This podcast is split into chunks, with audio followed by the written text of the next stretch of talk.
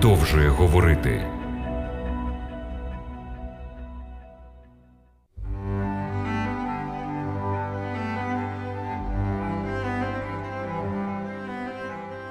Дорогі радіослухачі, з вами програма Біблія продовжує говорити, і я, її ведучий Володимир Гриневич, вітаю вас. Біблія є неподібною на інші книги. В книзі пророка Малахії та в посланні до євреїв написано: Бо я Господь не змінююсь. Ісус Христос учора і сьогодні, і навіки той самий. В 14 розділі книги об'явлення написано: тут терпеливість святих, що додержують заповіді Божі та Ісусову віру. Цей вірш безпосередньо слідує за звісткою трьох ангелів, що записана з 6 по 11 вірш. Наскільки є важливою та актуальною ця звістка для нашого постмодерністського екуменічного часу? Давайте розглянемо ці три добрі новини. Звістка першого ангела записана в 14 розділі у віршах 6 та 7. І побачив я іншого ангела, що летів серед неба і мав благовістити вічну Євангелію мешканцям землі і кожному людові, і племені, і язику, і народові.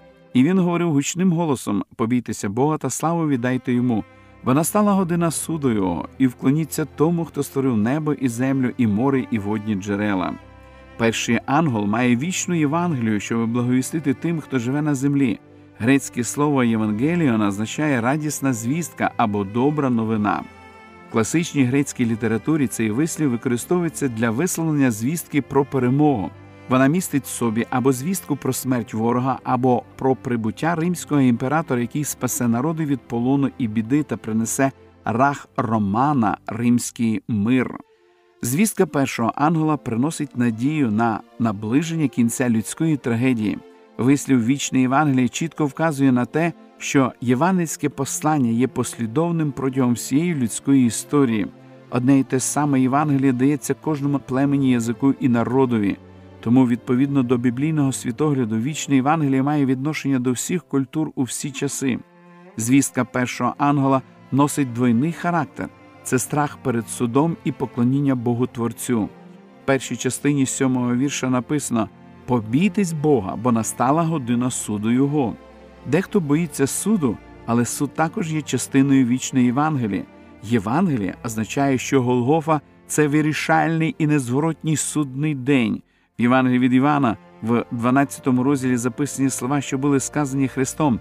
Тепер суд цьому світові, князь світу цього буде вигнаний звідси тепер. Слідчий суд перед другим приходом Христа разом з рішенням тисячолітнього і після тисячолітнього судів не додають ніякого додаткового судового рішення до Голговського суду. Три з перечислених суди після Голгофи лише показують, хто прийняв або відкинув розп'ятого Христа на Голгофі. Ті, хто приймають смерть Христа заради свого спасіння, не бояться будь-якого наступного суду. Зверніть увагу на слова Христа, що записані в Євангелії від Івана в п'ятому розділі. По правді, по правді кажу вам, хто слухає Слова мого і вірою того, хто послав мене, життя вічне, той має. І на суд не приходить, але прийшов від смерти в життя. Отже, боятися Бога означає шанувати Його. В другій частині сьомого вірша написано Вклоніться тому, хто створив небо і землю, і море, і водні джерела. Переповнені вдячності, ми поклоняємося нашому Творцю і Відкупителю, тому, хто дає нам сьогодні життя і приготував вічне життя в майбутньому. Заклик до поклоніння Богові має досить сильні аргументи. Вклоніться тому, хто створив небо і землю і водні джерела. Аргументи цього заклику знаходяться в заповіді про суботу, що записана в 20 розділі книги Вихід. Бо шість день творив Господь небо та землю, море та все, що в них, а дня сьомого спочив, тому поблагословив Господь день суботній і освятив його. Ми поклоняємося Творцеві, чий пам'ятник творіння є сьомим днем субота. Кожний закон є непорушним та святим. В Євангелії від Матвія в п'ятому розділі записані слова, сказані Христом. По правді ж кажу вам, доки небо і земля не минеться, ані йота єдина, ані жаден значок із закону не минеться, аж поки не збудеться все. Закон Божий, що є відкриттям Його волі та відображенням Його характеру, пробуватиме повік. Бог та його закон залишаються актуальними для кожної змінної культури. на завершальному етапі людської історії субота стане великим випробовуванням вірності. Зверніть увагу на звістку другого ангела, що записано у 8 вірші 14 розділу книги об'явлення. А інший другий ангел летів слідом і казав: Упав, упав Вавилон, город великий, бо лютим вином розпусти своєї він напоїв усі народи. Кульмінація цього зла досягається у звісті третього ангела, яка розкриває фальшиву систему поклоніння. В ній зазначено, що мешканці землі поклоняться звірині замість агенця, творця і відкупителя. Звірина, про яку йде мова, описана в першій частині 13 розділу. Зачитаємо перші два вірші. І я бачив звірину, що виходила з моря, яка мала десять рогів та сім голів, а на рогах її було десять вінців, а на її головах богозневажні імена. А звірина, що я її бачив, подібна до рися була, а ноги її, як ведмежі, а пащі її, немов лев'яча паща. І Змій дав їй свою силу і престола свого, і владу велику. Змій уособлює диявола. Саме від нього перша звірина з 13 розділу отримала силу, престола і владу. В наступних віршах написано: і вся земля дивувалась, слідкуючи за звіриною, і вклонились Змієві, що дав владу звірині, і вклонились звірині, говорячи, хто до звірини подібний і хто воювати з нею може, і їй дано уста, що говорили зухвале та богозневажне. Це захоплення приведе до того, що люди поклоняться і звірині, і Змієві, який дав звірині свою владу. В 15-му вірші говориться про те, що буде виданий указ про страту тих, хто не поклониться звірині та її образу. Цікаво відмітити, що уже щось подібне мало місце у стародавньому Вавилоні, коли цар Науходоносор видав указ про смерть за відмову поклонитися золотому Бовванові. Це був локальний тип глобального культу фальшивого поклоніння та указів, що будуть мати місце у майбутньому. В п'ятому та шостому віршах 17 розділу книги об'явлення говориться, що Великий Вавилон п'яний від крові святих і від крови мучеників Ісусових. Не дивно, що гнів Божий буде вилитий в повній силі на дану звірину та її послідовників. В книзі об'явлення також говориться про тих, хто додержує заповіді Божі та Ісусову віру про тих, що перемогли звірину та образа Його, і знаменно Його, і число Його імення. Як переможці на скляному морі вони будуть співати пісню Мойсея і пісню Агенця, що оспівують два чудових звільнення народу Божого. Істина про слідчий суд напередодні другого приходу Христа була відкрита пророку Даниїлу ще за часів стародавнього Вавилону в VI столітті до нашої ери. Про це ми читаємо в сьомому розділі його пророчої книги. Суд виносить рішення проти фальшивої системи поклоніння та спасіння на користь святих Всевишнього. В сьомому розділі написано: аж ось прийшов старий днями, і даний був суд святим Всевишнього, і надійшов умовлений час, і царство взяли святі, та засяде суд і скинуть його панування, щоб його знищити та вигубити аж до кінця.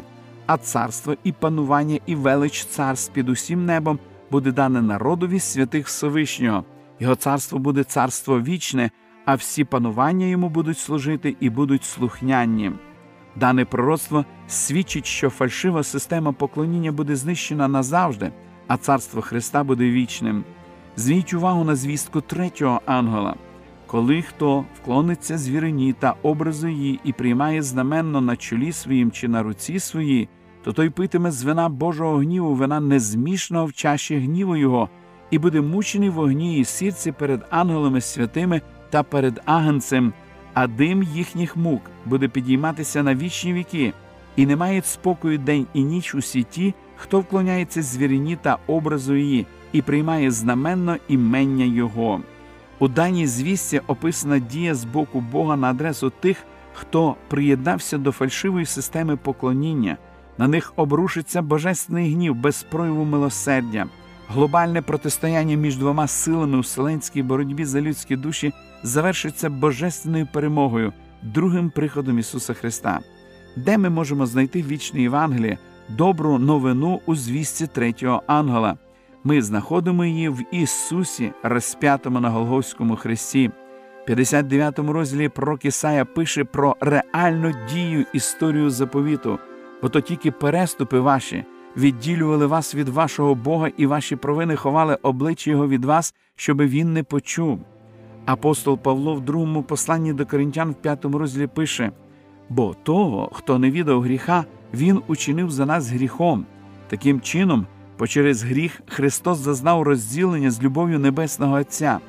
В книзі Історія Спасіння на сторінці 224 і 225 християнська письменниця Елен Вайт пише саме усвідомлення гріха, що стягнув на нього як заступника людини гнів Отця, зробило чашу, котру він пив, такою гіркою і розбило серце Сина Божого. Вина всіх нащадків Адама, всіх віків гнітила його серце, а гнів Бога і страхітливий вияв його невдоволення з причини беззаконня наповнило жахом душу його сина. Те, що Бог відвернув від нього своє лице в годину найважчих мук, пронизило серце Спасителя таким сумом, якого ніколи не зрозуміти людям. Далі автор пише це через любов до тебе, Син Божий, погодився, щоби на нього були покладені ці огидні злочини. Задля тебе він руйнує владу смерті і відчиняє ворота раю і вічного життя. Звістка третього ангела говорить, що Божий гнів без прояву милосердя, зрештою, обрушиться на духовний Вавилон. Коли Христос взяв на себе гріхи всього людства, Божий гнів без прояву милосердя обрушився на нього як на носія гріха. Це вказує на те, як Бог ставиться до гріха. Не дивно, що Ісус помер не від мук розп'яття, а від тягару гріха, який Він поніс на собі. Зверніть увагу на декілька важливих біблійних текстів. Господь вам довго терпить, бо не хоче, щоб хто загинув, але щоб усі навернулись до каяття. Він ублагання за наші гріхи, і не тільки за наші, але й за гріхи всього світу. Бо Бог не послав свого сина на світ, щоб він світ засудив, але щоб через нього світ спасся. На жаль, переважна більшість грішників відмовляється прийняти жертву Христа за їхні гріхи. Тим, хто знаходиться у духовному Вавилоні, Господь адресує запрошення, що записане в четвертому вірші 18 розділу книги Об'явлення.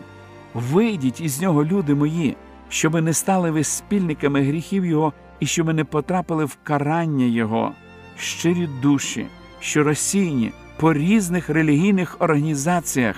Я вірю, що відгукнуться на цей святий заклик і будуть виведені Духом Святим з приречених на смерть церков, подібно до того, як Лот був виведений з Содому напередодні винищення цього нечистивого міста. Шановні радіослухачі, заохочую вас до ретельного дослідження святого Писання, щоби особисто бути переконаним у важливих питаннях віри.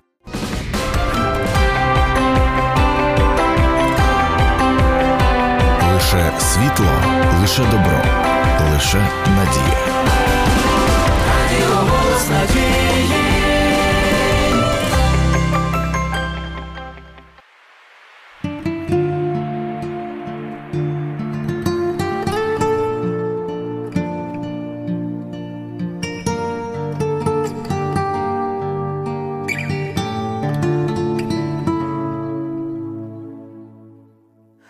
Житейском море волны Одолевают нас в пути. Как будто нет вокруг надежды И силы нет вперед идти.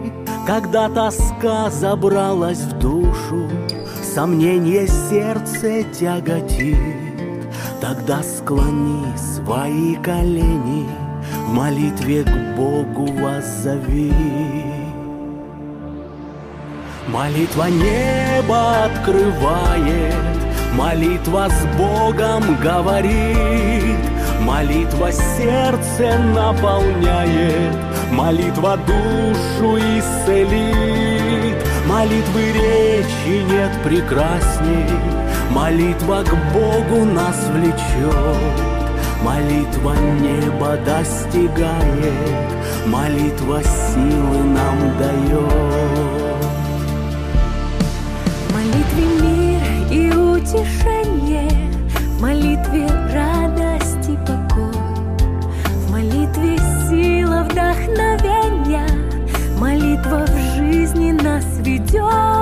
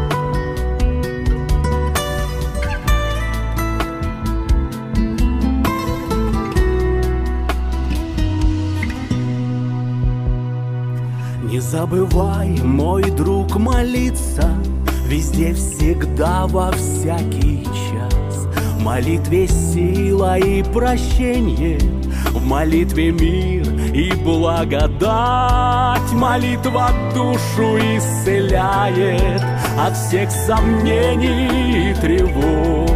Молитва к Богу приближает Молитва в вечность нас ведет Молитва небо открывает Молитва с Богом говорит Молитва сердце наполняет Молитва душу исцелит Молитвы речи нет прекрасней Молитва к Богу нас влечет Молитва небо достигает Молитва силы нам дает Молитва небо открывает, молитва с Богом говорит, молитва сердце наполняет, молитва душу исцелит, молитвы речи нет прекрасней, молитва к Богу нас влечет, молитва небо достигает, молитва силы нам дает.